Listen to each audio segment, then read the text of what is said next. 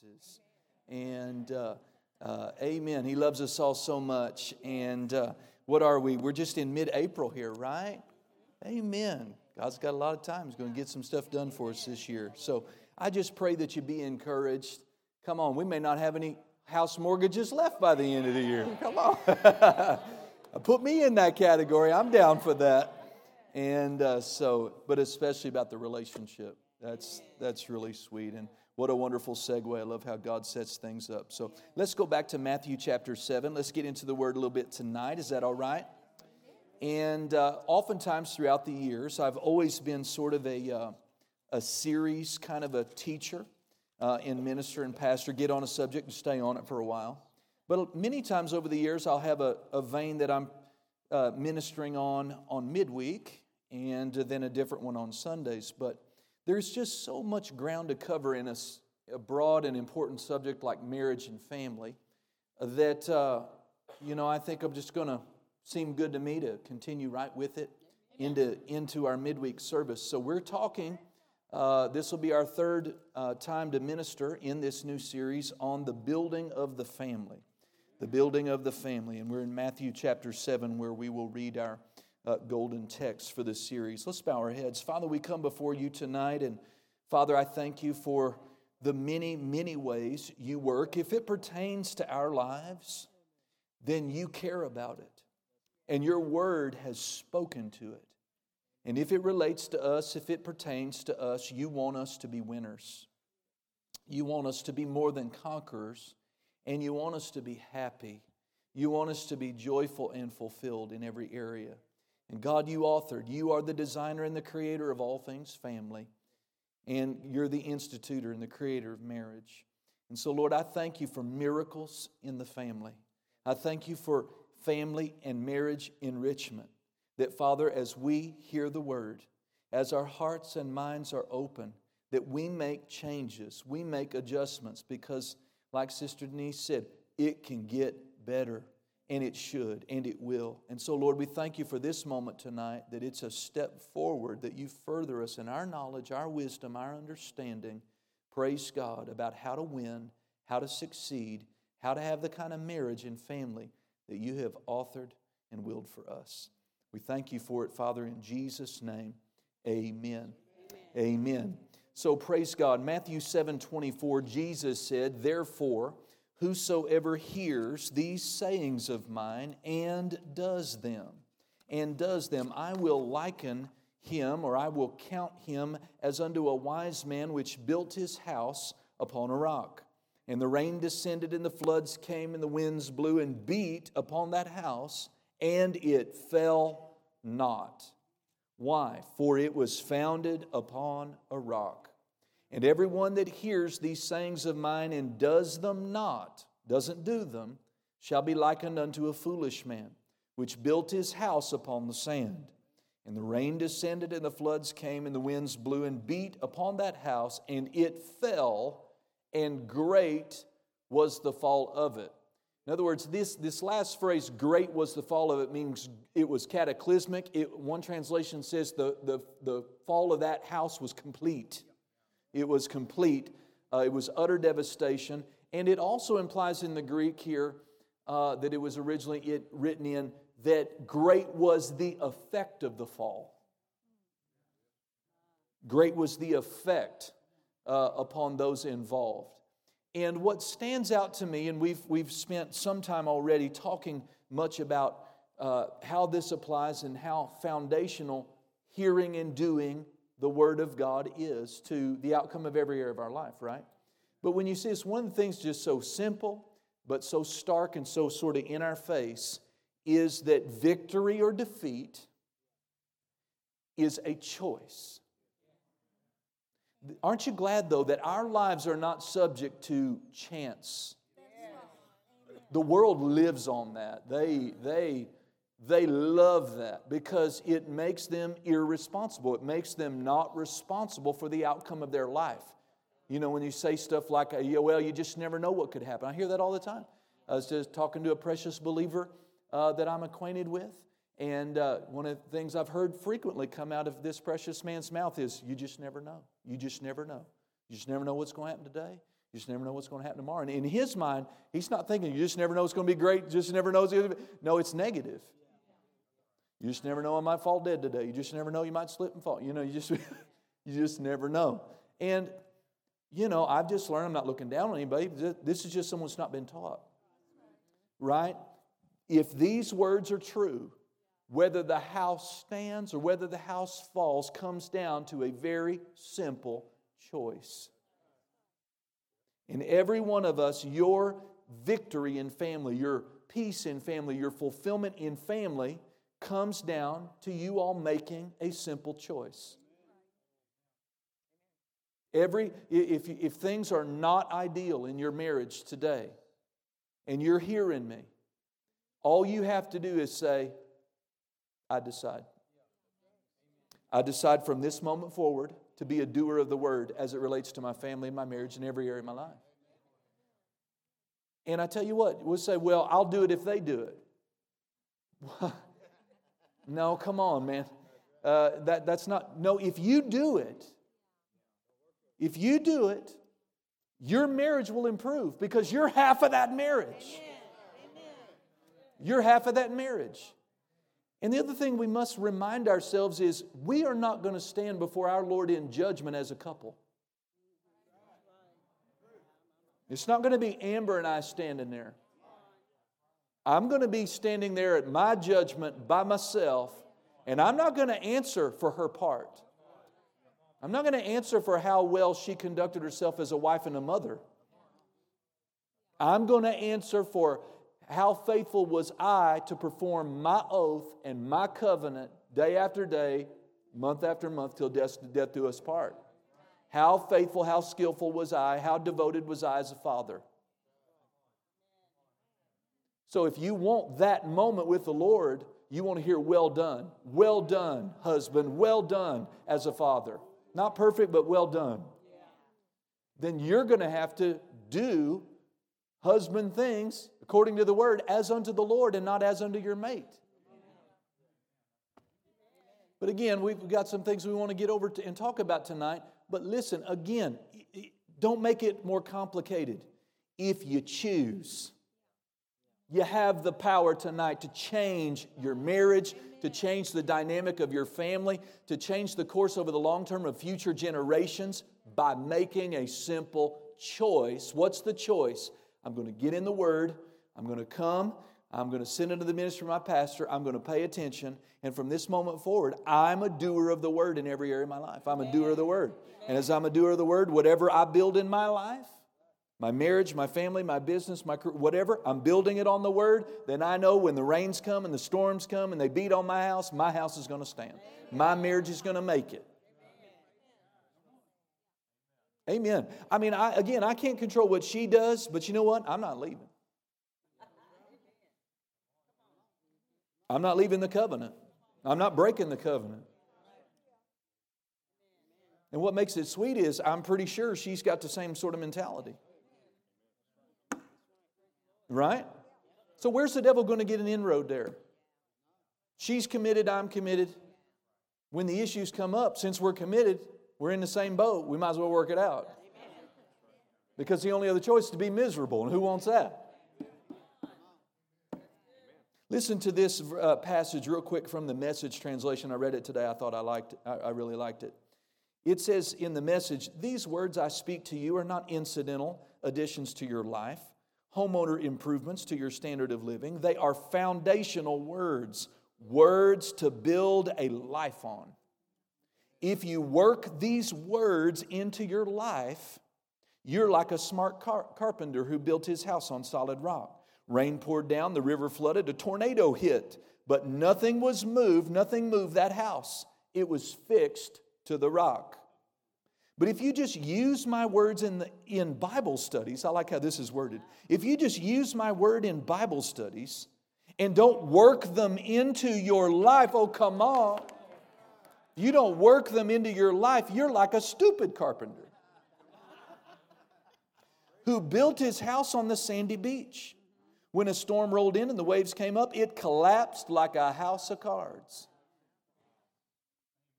How is it that people attend Bible study, attend church Sunday, Wednesday, Sunday night? special meetings, and still their house falls down. Well, because you didn't do what you heard. You said amen at what you heard. You smiled at what you heard. You said, Good sermon, Pastor, but you never worked the word into your life. And this is the assignment in everything that we teach and minister. Amen. It is to take what is taught and work it into your life. I went to church for years and my life was a wreck. I got suicidal going to church twice a month. You think twice a month? Well, that's, you know, I, that was when my dad had custody, and that's when I went. Twice a month, two Sundays a month. But my life was a wreck. My life didn't change. I heard the words, I heard Pastor preach, but I didn't do any of it. I didn't do any of it. So I didn't get any of it. So we get what we do. Hello? So, the remainder of our time, knowing this, you have a choice, I have a choice. Amen. Let's, let's expound the Word of God some more. Amen. And so that we can, we've already decided, right? If you're smart, I know you are. Praise God. I, have made the choice. I've made the choice. Just show me, Pastor, how to do it. What, what, are the words of, what are the words I need to hear? Here's a quote from Brother Hagin I want to start with tonight. Uh, he's got a wonderful book called Marriage, Divorce, and Remarriage. I don't think we have it out there right now, but if, uh, if you ever could get a hold of a copy, it's a wonderful, wonderful book. And then he has a book I think we do have or we will have soon, his book on love. It's a, it's a good, thick book on love. It's called Love the Way to Victory. Those two books, I tell you what, those are handbooks for a great marriage, great family. Uh, amen. Uh, so, so, so good. But anyway, this is what he said. The two institutions that the devil fights the most are the church and the family. Right? So you just understand, I like that from Brother Hagin because it's true. What's Satan going to fight the heart? What is he going to come against the most in your life? Your church, your link to your church, your time at church, your relationship to the church. He doesn't want you to benefit from the church. Amen? And he's going to attack your family. Well, see, you know, you think about it, why would he attack those two the most consistently and the most fiercely? Because they're the components where you could be happy or miserable. You could be victorious or defeated. If you get church right and you get family life right, come on, I mean, you're, you're, you're going to be you're going to be blessed. You're going to be wonderfully effective. You're going to be fruitful. I mean, if you get church right and you get family right, man, you're going somewhere. You're going somewhere. Praise God. And so, but listen, you ought to counter what the devil knows with, well, bless God, I'm going to get church right. I'm going to get revelation on the importance of having a pastor and being in a local church and bringing my supply and being where I need to do and right, right, rightly relating, all of that. Amen. And I'm going to get family right. Forget the past. That's not what it's about. Move forward with where you are. Amen. And then Pastor Nancy Dufresne made this statement years ago, but I've never forgotten it. She said, If you're not practicing love in your home, you do not qualify for Bible prosperity. You can tithe, you can give offerings, you make all the confessions you want. But if you aren't walking in love in your home, in your household, towards your children and your spouse, you don't qualify for Bible prosperity. A lot of people are head scratching, man, I tithe, I tithe, I tithe, and I don't, I don't understand why we're not moving forward. Well, you fuss, you fuss, you fuss, you fight. There's strife all the time, there's disagreement, there's disunity. The devil's got an inroad. Yeah, amen. Amen. I want, to, I want Bible prosperity in every area of my life. Amen. And so you have to practice the love of God in your home. So we saw Sunday that part of uh, our foundation is walking in love. Walking in love. You know, brother, one of the things Brother Hagin said, now, Brother Hagin said that after he was supernaturally healed of three incurable diseases as a 16 year old boy, that for the rest of his life, though he had temporary attacks on his body. He walked in divine health till he went home to be with the Lord. You know, that's 60, almost 70 more years. Walked in divine health. I'd sit in there and listen to tapes back in the 90s and he'd say, It's been 35 years and now so many days since I had a headache. But listen to what he said. He said, Now, just so you know, I spend more time in my devotional life, working on my love walk than I do my faith. Now, he was a great man of faith. That was the mark on his life and ministry. That was the mandate Jesus said to him go teach my people faith. Faith is vitally important. But that's just such a nugget. Here's a man who walked in divine health. The devil couldn't even put a headache on him for three decades. And he said, I spend more of my private time working on my love walk than I even do my faith. See, if you'll walk in love, you won't need your faith as much for yourself. Because the Bible says that you can walk in such a way where the devil can't touch you. Love is the supreme, royal, governing law of the covenant you're in with God. The law of love. You, you don't have to pay, you know, what you have much of the Old Testament, especially the Pentateuch, right? The Torah, the first five books of the Bible, is filled with detailed instruction detailed instruction about what's right, what's wrong, do this, don't do that. Here's what you do. If you I mean all the way down to here's exactly what you do if your neighbor's donkey gets out. I mean, God had to take up real estate in the Old Testament to tell people exactly what to do, exactly what was moral, exactly what was immoral, what was right and what was wrong. You get over to the New Testament and you don't have hardly any of that. Now, why? The fundamental difference between God, God's dealings with his people in the Old Testament and his sons and daughters in the New is that they did not have the life of God in them. They did not have the life and nature of God in them. They had a covenant with God, but they were not, like you and I are, born again. They were not the righteousness of God. They were not alive unto God. They were, spiritually speaking, children of the devil. They had a fallen, sin dominated nature. So God had to spell everything out for them. This is a lie. This is why lying is bad. Here's what's going to happen if you do lie. You had to you spend all this real estate in the Old Testament spelling out almost every scenario of morality and relationship that they would ever have. Now why? Because they had no internal compass in them. Right? But see, over here in the new covenant, we are born from above. We are born of God. We are alive unto God. We have received at the new birth the very life and nature of God into our spirits. His very eternal life, the, the stuff that makes God God, has been imparted to our very spirits. One of the things that came with that is not just imputed righteousness, and that came when we got born again. We were made right with God. But the Bible says that the love of God, let's go, let's look at this. I believe it's in Romans chapter 5.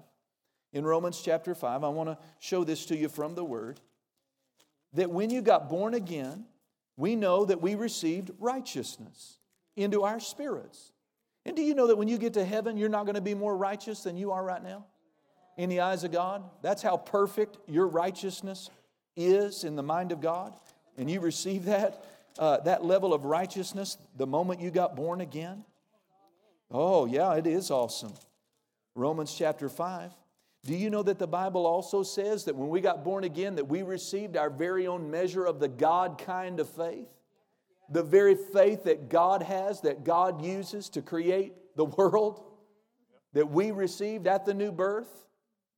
A measure, the measure of the God kind of faith, so we could believe His promises like He believes His own word? Well, this is going to tell us something else that we received uh, from God. And uh, praise God. Let me see. You guys might have to help me or I'll have to get my verse list out. Glory to God. Talking about the love of God's been shed abroad in our heart by the Holy Ghost. I believe that was in Romans 5, but I could be wrong about it. Romans 5, verse 8. No. 5 5. Thank you. There it is, 5 5. Amen. Still have kind of a new Bible here, and it's not all marked up like my other one. So, Romans 5, verse 5 And hope maketh not ashamed. Because, now notice this, What kind of love? The love of God is shed abroad in our hearts by the Holy Ghost, which is given unto us. So, see, when you got born again, you received righteousness, God's righteousness. You received His faith. You received His love. The God kind of love. That word shed abroad means to be dis- imparted or distributed. So, how good is our Father? He commanded us to love. And then He gave us the love that we're supposed to love with. Now, we need to learn about this love. We need to learn about this love. Because, like I said a moment ago, loving one another is the great, the dominant, really, it's the only. Let's go to John 13. I don't want you to just think I'm spouting stuff off. John 13, verse 34. Now, of course, Jesus, his ministry as he approached the cross was a, sort of a transitional ministry fulfilling the dictates of the old covenant and knowing he's going to the cross, establishing and making ready a people to enter into the new covenant. Y'all with me? And, and so that's why he changed Passover. Because Passover to them was a celebration and a remembrance of what happened in Egypt. But he says, from this moment forward, this cup is not that. This cup is the blood, my blood, symbol of my blood that purchased the new covenant. See, he changed it because he's the fulfillment of it. So, John 13, verse number 34. And I haven't, I haven't left the subject of marriage and family either. This is so vitally important to us. What I want to establish here is this is a commandment, it's not optional. It's not optional. So Jesus said in verse 34, a new commandment. Everyone say commandment. A new commandment I give unto you. Now, what is that commandment? That you love one another. That you love one another. As I, now here's going to tell you how. To what degree? What kind? As I have loved you. So, what is, and Jesus is God. He's saying, I command you to love each other with a God kind of love. With the love I've bestowed on you, that I've demonstrated to you, the love that I have bestowed upon you, you are to pay that forward to each other. And it's not a suggestion. Come on, it is a commandment. That you love one another as I have loved you, so you also love one another. Look at verse 35. By this, what is the this? Your love for one another. Your love for one another, uh, all men will know that you are my disciples. If you have love one to another. Notice he didn't say, if you have my power. Having power is not what Jesus said is the great sign that you're a real believer. It's love. What, what a failure for a church to split in front of a community. For factions in the church to fight one another and, and to be at odds with one another. Split a church open in front of a community. Gangs, gangs are more united than many churches today. Jesus said, This is how the world's going to know that you're really mine. And it's the way you treat each other, it's the way you love each other. And this is our Lord. This is our King. This is the one we answer to. This is the one who died for us. This is what He said. In another place, He said, If you love me, you'll keep my commandment. And that commandment is you'll love each other. John said it this way If you don't love the brethren, you don't have, you don't have God's life in you. You don't have God's life in you. See, I, I wonder when people, uh, Christians, they say, oh, they love God, but they hate being around the church family.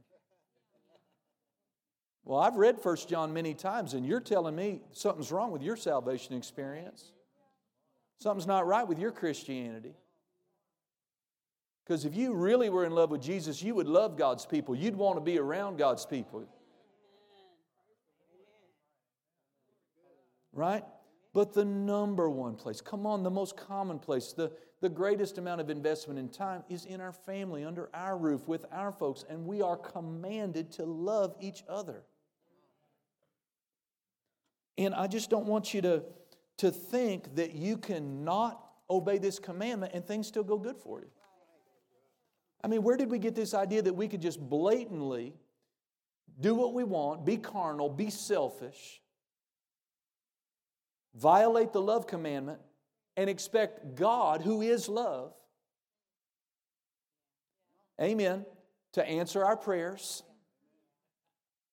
meet all of our needs, give us miracles, dote on us, protect us everywhere we go. Many people, this is what they don't realize. They've come to prayer line to prayer line to prayer line to prayer line. They've had some of the great healing ministries pray for them and they're still sick. People like that, they need to, they need to check themselves out. Amen. It's either a faith issue, but oftentimes it's a violation of love issue that's going on. We need to be sober about these things. Amen. You know, go back, uh, let's see. Let's go back to Exodus real quick. Y'all doing okay? Let's go to Exodus uh, 15. Exodus 15. Now, let's, this is an example of covenant language between God and His people. And what the, some of the benefits that He makes available to them, but they're all conditional benefits. Amen. And so in verse 25 of Exodus 15, he cried unto the Lord, Moses did, and the Lord showed him a tree in which he had cast into the waters. The waters were made sweet, and there was made for him a statute and an ordinance, and there he proved them and said, Now notice, if, if you will diligently hearken to the voice of the Lord your God, and will do that which is right in his sight, and will give ear to his commandments, and keep all of his statutes, I will put in the Hebrew, it should be permit. I will permit none of these diseases upon you, which I have brought upon the Egyptians, or allowed to come upon the Egyptians, for I am the Lord that healeth thee. So notice what he said. In this covenant in the Old Testament, he said, If you'll listen to me, if you'll do what's right in my sight and obey my commandments, I won't allow any of the diseases that are in the world to come upon you, for I'm the Lord that heals you. Now, if you tr- God's the same God, we just have different terms of the covenant. Because now we are born again, we have the life of God. He doesn't, we don't need a book to spell out every little thing about what's right, what's wrong, and look for a loophole. No, we have the love of God on the inside of us. And the love of God is a law working in our hearts. The Bible says in Romans that he that uh, walks in love has fulfilled the law. He has fulfilled the law. In the new covenant, our commandment, the thing that we must keep, is the commandment to love. Notice when they kept the commandments God gave them under the terms of the old covenant, they didn't have to be sick. They could walk in healing. Is this not right? Go over with me to Exodus 25. Exodus 25. In verse number 25 says, And you shall serve the Lord your God, and he will bless your bread, your food, and your water. And I will take sickness away from the midst of you. You know, if God took sickness away from the midst of you, guess what? You wouldn't be sick. I wouldn't be sick. There shall nothing cast their young nor be barren in thy land. The number of your days I will fulfill. In other words, God said, I will cause you to fulfill all your days on planet Earth without any sickness, but you have to serve the Lord your God. You have to do that which is right in His sight. In the new covenant, we still have commandments. Where did we get it in our head that we don't? And the commandment is we must walk in love. See, this is why Pastor Nancy could say something very scripturally, very accurately, like if you're not walking in love in your home, you don't qualify for Bible prosperity. Oh, glory. Exodus 25 25. Exodus 25 25. Amen. Oh, I'm sorry. Thank you, son. Exodus 23. Exodus chapter 23 and verse 25. My, my, apologies, everyone. I'm sorry that you guys just found out that pastor's not perfect. I know you're just finding that out just now, and you're, I'll pray for you later, but amen. I'm sorry about that. Everybody get the reference? Exodus 23 25. I'll read it again because you were searching probably. And you shall what? You shall serve the Lord your God. What happens if you don't serve? You might as well forget what the rest of the verse. And you shall serve the Lord your God. See, no, I'm not even going to go there. You shall serve the Lord your God, and he will bless your food and your water, your bread and your water. And God says, I will take sickness away from the midst of you. There shall nothing cast their young, nor be barren in thy land. That, that's dealing with miscarriages and, and problems in the womb in thy land, the number of your days I will fulfill. But listen, under this old covenant, it was conditional. But even under the old covenant, sinner people, they had a covenant with God, but they were not born again. They had it within their choice to live the kind of life where sickness could not touch them. Now, people want to say, well, Pastor, that's, that's Israel. That's the, that's, that was for Israel. That's not for us. Go over to Hebrews. Go over. To, I'm glad you asked that question. Said, Pastor, that's God's covenant with the Hebrews. We don't. I'm not a Jew. I, I'm not. I'm not in that covenant. No, you're in a better one. I said you're in a better one. Hebrews chapter 8, verse 6. I think I got this reference correct. It says, But now hath he, Jesus, obtained a more excellent ministry, by how much also he is the mediator of a what? Man, you ought to mark that, you ought to circle that. He's the mediator of a better covenant, which was established upon better promises. Everyone say this better covenant, better promises. So, right in this covenant we're in, Hebrews is New Testament, is that right? Come on, we're in a it's we're in a better covenant. You see, if I gave you the mic tonight and asked you to recite all the Ten Commandments and you couldn't do it, it's okay. You're not required to have them memorized. And you can fulfill all of Leviticus and all of Deuteronomy and all of Exodus and not know any of it. I said, and not know any of it. There's good stuff in there. I'm not saying don't read it. But all you have to do to fulfill all the law is walk in love. You see, if I love God with all my heart, all my soul, all my mind and strength, I'm not going to let anything become an idol. And if I am walking in love towards my wife, I'm not going to commit adultery. And if I walk in love towards Brother John, I'm not going to steal from him. I'm not going to bear false witness against Sister Debbie. I'm not going to covet. Is this right? I'm not going to dishonor my parents. And I don't need to know any of those commandments, but I have God's love in me. And if I just make a decision and a commitment every day, I'm going to walk in the love of God toward everyone, then you are fulfilling all the law and you are in position to receive all the benefits. God has made it, this is why it's a better covenant. We have everything they had back there, but we don't have to kill bulls and goats. You know, when we miss it, all we have to do is remind the Lord about the blood of Jesus that was already shed, confess our fault, confess our mistake, get back into fellowship, ask our wife to forgive us, ask our fellow man to forgive us if we've missed it, and we all miss it.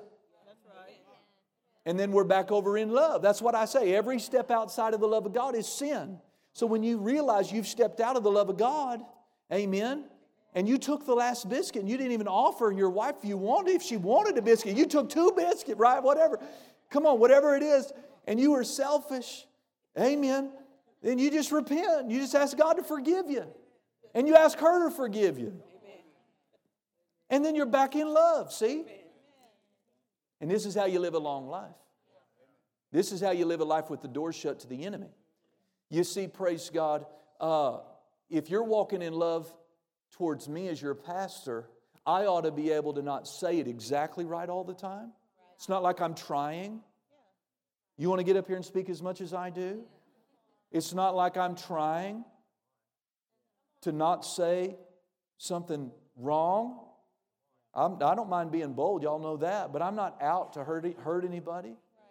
I ought to be able to say something wrong by accident and you not get offended with me. See, if you're walking in love towards me, you won't get offended with me because you want mercy. And so you are ready to extend me mercy. While we're here and I see how time's getting, let's Let's go to Matthew 5. I know we're navigating our Bible a little bit tonight. Is that all right? Matthew chapter 5. Love. Love is the commandment, love is the foundation. If we want a sweet marriage, we want our marriage to improve, all we have to do is get if we all what oh if we could get a greater revelation of what the love of God is, what it looks like, what it does, what it doesn't do, and we begin to cultivate that love, pay attention to that love, develop that fruit of the spirit in our life and let it spill out on our mate, let it spill out in our home, let it spill out when we come to church instead of coming to, through the church and, and you know and uh, somebody asks you to volunteer and you really don't want to do that and you're kind of rough and guru. Why be like that? Come on.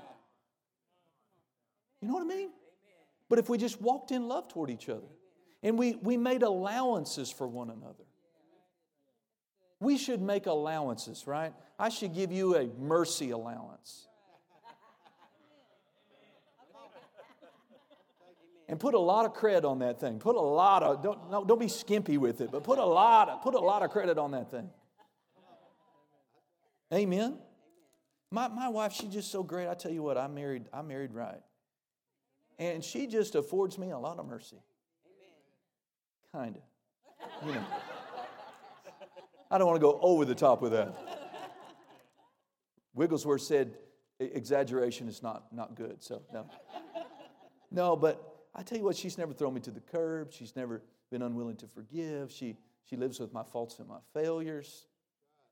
She makes allowances for my those two areas where I'm imperfect, you know. And uh, look at what Jesus said in Matthew 7. Math, no, I'm sorry, 5, 7. Matthew chapter 5, verse number 7, okay? What did Jesus say? His Sermon on the Mount. Blessed, stop. What does that word mean? Empowered to prosper by God in every area. Don't forget that. It's not just a poetic word. Blessed are the merciful, for they shall obtain mercy. Do you want mercy? You show up in heaven, do you want mercy from God? Well, you better show it. The Bible says there's a scripture in the book uh, of James that says, He will be judged, meaning by God, without mercy, who has shown, shown no mercy. In other words, if, if people are around you and they can't be anything less than perfect around you, and you just you're gonna you're gonna you're gonna throw down the gauntlet on every you're gonna call out every little thing. Uh, uh, uh, you're gonna call out. When you get to heaven that's the standard that god's gonna use to judge your life he said in James, I'm going to judge without mercy the person that showed no mercy. I've made a commitment in my life. I'm going to be merciful because I am leaning every day on the mercy of God in my life. So I'm going to give a lot of mercy. Brother Conway is just so sweet to me, and Chelsea, just so sweet to me. And oftentimes, well, you know, that, that we'll, we've scheduled several breakfasts. We like to get together in a weekday and have breakfast. We just did that. And I told him, I said, uh, Pastor Richard was there, Reverend Conway was there. I said, I bet you guys are half surprised I'm actually here. You know, because anything that gets out of my routine, and if I fail to tell Brett about that appointment, I'm probably going to miss it. And I don't know how many, I'll get this text. I'm having coffee. It's about 8:45 in the morning. Pastor, are you coming?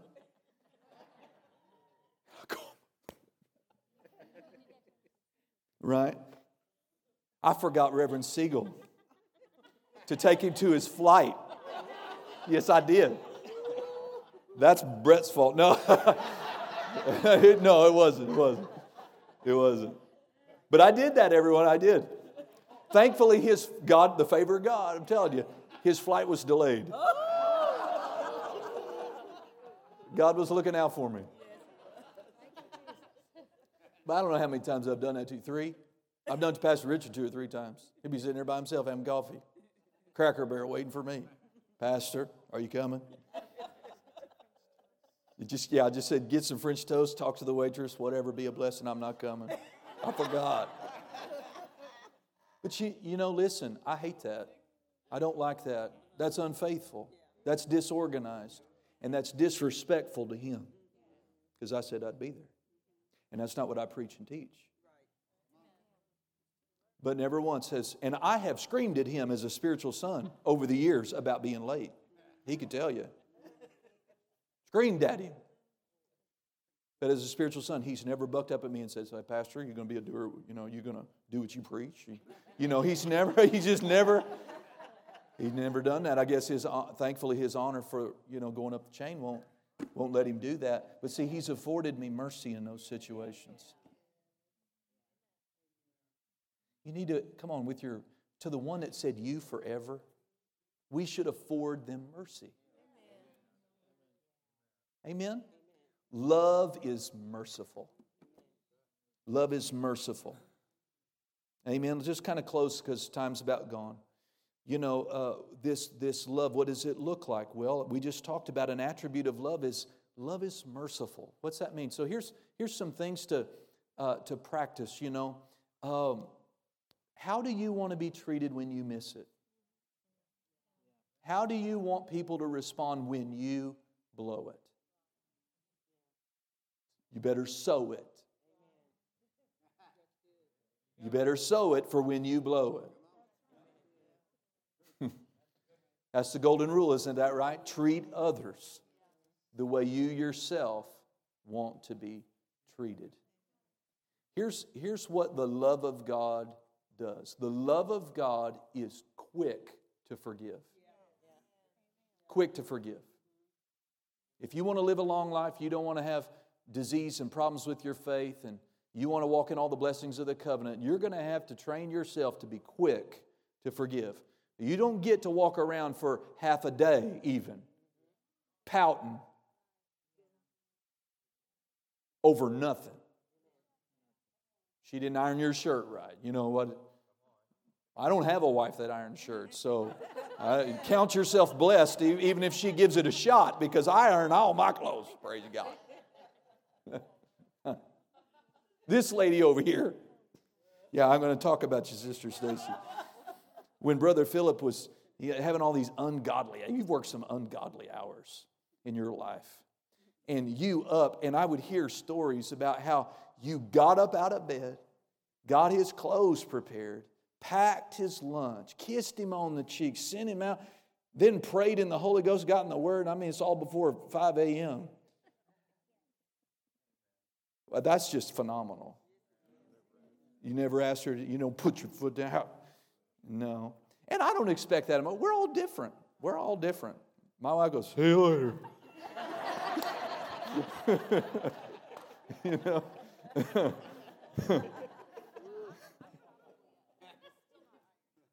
You're up, but she's like, I'm still not ironing your shirt, even if I am awake. Take it to the cleaners. That's, you know, that's kind of her thing. Everybody's different. But I mean, that's just kind of phenomenal love right there, you know? And, uh, but however it comes out, but listen, we're all going to miss it when we're living together, right? A lot of times, you know, I'm, I'm giving out, when I get to Thursday night, mentoring's over, and I got one day off on Friday, you know, and, and then, you know, I can be grumpy if I, because you're tired, you've given out, you're kind of empty by the end of the week, and I got one day, you know, so, but that's not fair, right? To be spiritual and give out, give out, give out, and then be grumpy at home.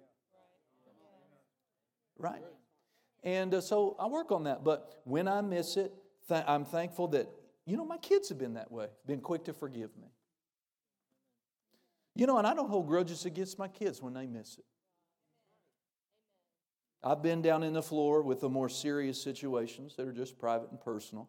And, uh, you know, on, on my knees with my children, and where they broke a commandment of the word, and I show them from the word and we cried together and we prayed together and I rehearsed them in a prayer or I'd let them I want to hear you repent to God. And and and then after that I, we're crying. I listen I'm going to hug you.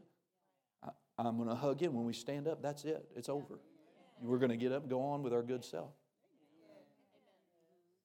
Right? And uh, amen. And it's just it makes life sweet. So love is quick. And it just refuses the remember in uh, 1 Corinthians 13, talking about the love of God, it says, Love, the God's love takes no account of the evil done to it. You know what that means? You don't get to keep a ledger. You don't get to keep a mental file of all of the mistakes of your spouse that you're ready to bring up as ammunition in the next disagreement. Because love doesn't have a ledger. Love puts it into the sea of forgetfulness where God puts it, right? And we're certainly not going to bring their mama into the argument or anything else, uh, right? Come on. People just do stuff out of bounds. See, this is what I deal with in counseling a lot. People don't know how to argue, they don't know how to have a disagreement. And they pull into people's past. Well, let me just tell you about the time. Do you remember just last week? I can hear it. I've been, pastor's been in your house, you know, praise God by the Spirit. I know how people roll. And we want to reach back into the sea of forgetfulness, dig out everyone's mistakes, and throw it really as a deflective to try to not take responsibility for the fact that you missed it. You know what? Love is not defensive. Here's another thing about love love is quick to admit when it's wrong. Takes practice.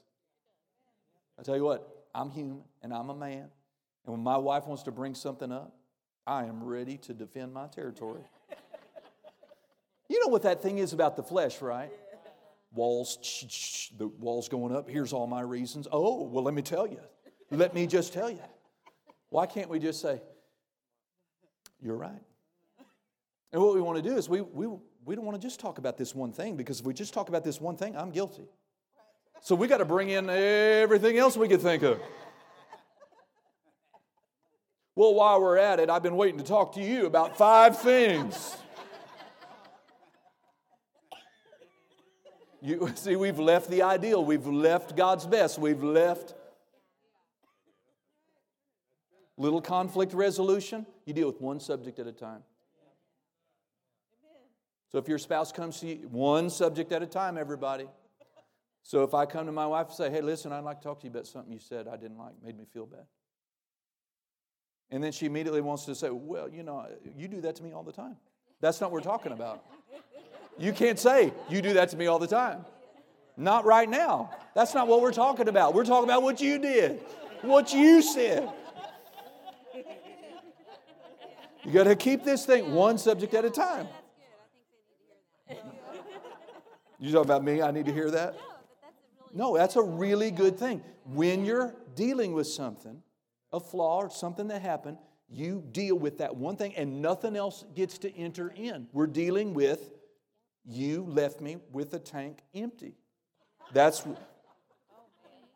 and you made me late to an appointment because I had to go pump your tank full of gas. The spouse doesn't get to go, You did that to me last week. You don't get to say that yet. You deal with this subject. And so she should say, Well, tell me, I, I certainly didn't mean to. Tell me what you're talking about. Well, okay, well, here's what you said. Well, I didn't mean it like that, sweetie. Well, how did you mean it? Well, this is what I meant. Oh, okay, well, I get that. Are we good? Okay. And then she gets a chance at that point to say, Well, since you, can we deal with, would it be okay if, if I bring up something that bothered me? And that's when you say, No, I don't have time right now. right? That's what you say.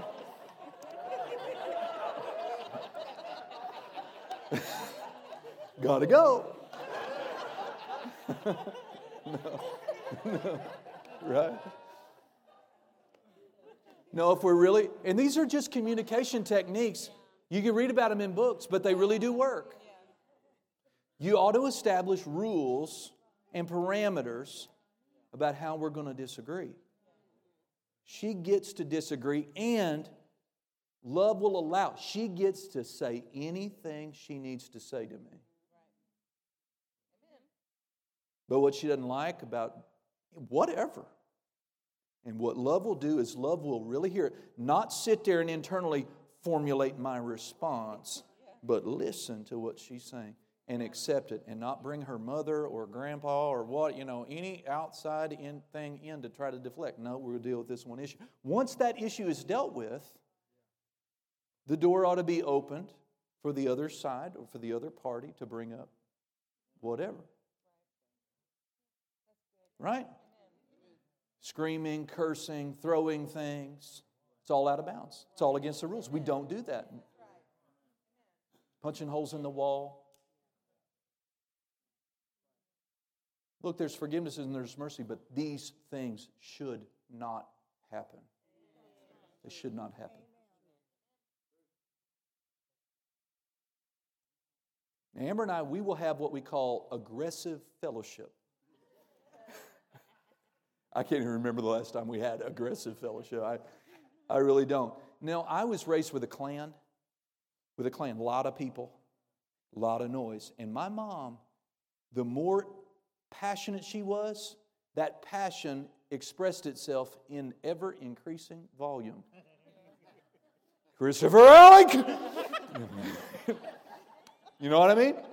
And she's not afraid. And so I dealt with that. I, I, was in that environment. My mom didn't mean anything by it, but she was expressing her intense passion about whatever she's talking about in volume.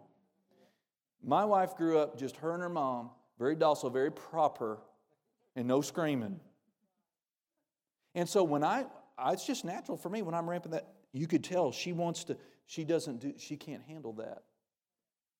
Doesn't make her weak or anything. It's just, just she doesn't process that the way I do. I can, I can be in that, engaged in that, and I know we're just passionate about, about whatever. But I've just had to learn. That's how to, she's not going to receive from me that way. So I'm going to have to simmer down.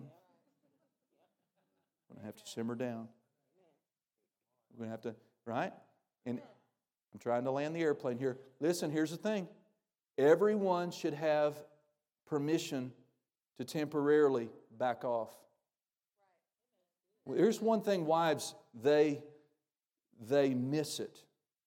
They have a husband who can get boiling hot mad but they refuse to give the husband any space to cool off.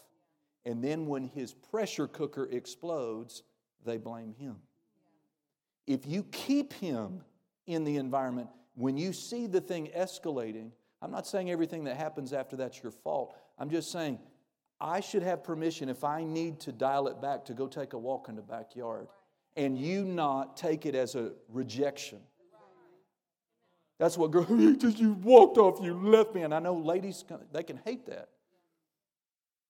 Men, every person, a hothead lady, whatever, they need to have permission. Because what I, I draw on a piece of paper sometimes, there's a point of no return where that person, they're angry, but they're in control. They're angry, but they're in control. They're angry, but they're in control. But when they cross this point, they are out of control. I'm not saying they're not responsible. I'm just saying that what happens in that moment, their spirit's not, they are in the, they are out of control.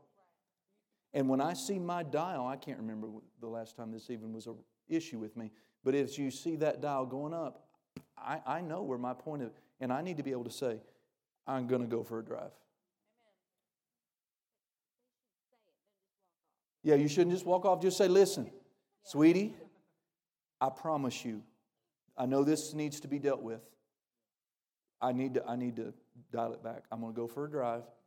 Listen, whether it's tonight or sometime, I commit to you. This is what we have to do if you want that permission. You don't just get to go on about your week and act like it didn't happen. You have to come back to the table and sit down and resolve the issue. You don't just get to storm off and ignore it. How do we get off into this? But we're helping. Bible says be angry and sin not. So God is acknowledging that there's a potential to be angry, to be angry, to be angry. You're fine, you're fine, but then you sin. And every person needs to be able to have the right and permission in the relationship to say, I'm gonna, I'm gonna back off just a second here. Go pray in the Holy Ghost. Go for a drive. Go skip a rock on a pond. Amen. But again, you get the deal. You got to come back. Amen. I tell you uh, that people we, we don't pay attention to these things enough. We we think we can have a knockdown, drag out fight and then go in the bedroom and intercede and get angels to move on our behalf and have miracles. That's God's not schizophrenic like that. That's he doesn't go like that. You understand? And He's with you all the time, and He expects you to walk in love. And when we step out of love, it's our, it's our job to repent. Bless you, sir. To repent. The last thing I'll say, and I'm going to let you go. There are four primary areas or avenues that love ought to appear in your life. I'll give them to you and then we'll go. Number one is attitude, right? It's not inward love. Love is going to spill out and it's going to show up in your attitude. That's your overall countenance, your overall demeanor. How about this one? Your body language. Some people have terrible body language. I look across the room at them, and it's like, oh my God, they're, they're going to stone me after church. I, I, they're going to stone me. I don't know what I have done. And some people, their personality is a little bit different. You better work on yourself.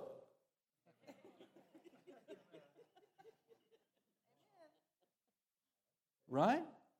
We should be, our body language should be approachable. Shouldn't be any sense of meanness or intimidation or anger on our. If we got the love of God overflowing in our heart. So the love of God should show up in our attitude. The love of God, number two, should show up in our body language. And then, of course, the love of God should be manifested in our words. Not just the words we choose, but again, the tone of our words. The tone of our words. I love being around Christian, godly couples who are developed in the love of God. Being around the Hattabaws is such a hoot. It's just, she likes to wear ripped jeans, you know, Pastor Angie, and he's all grew up in the projects. He's like, I can't understand why you have money and want to. Rip. And so when I was with her, she said, Here's my homeless wife, you know, I got to pick her up off the street but they they just so sweet and, and but the, and they have term I love terms of endearment. Do you have a term of endearment? Ralph, you know, whatever, you know. Right? But with the Hattabaws, they call each other love. Love, love. And I, I don't know, don't make it artificial. But it's just wonderful. Some of my, my pastor friends, you can tell it's not just skill behind the pulpit. They have a real walk with God. They're developed in their love walk, and it shows in their family. I want that to be my testimony. I want that to be, I want people to be away from, oh man, I love being around the Codys. I love hearing him call her babe. Now, don't you call her Pastor Amber that, but it's me. I don't know where I got that. I've been calling her that for years. Amen. Anyway, praise God. But the words, we, we ought to really choose our words. And they ought to have salt and pepper and stevia and sugar on them, right? And the tone ought to be love. And then, last of all, is our actions. The love of God ought to appear in our attitude, our body language, our words, and our actions. And it's the dominant trait, the fruit of the Spirit. What's the first? The fruit of the Spirit is love. I get born again, and the first fruit that ought to appear is love. Amen. Amen. Amen. Praise God. You could stand to your feet tonight. Praise God. Again, I, I know I've been a little long winded last two services, but there's just so much ground to cover. Hallelujah.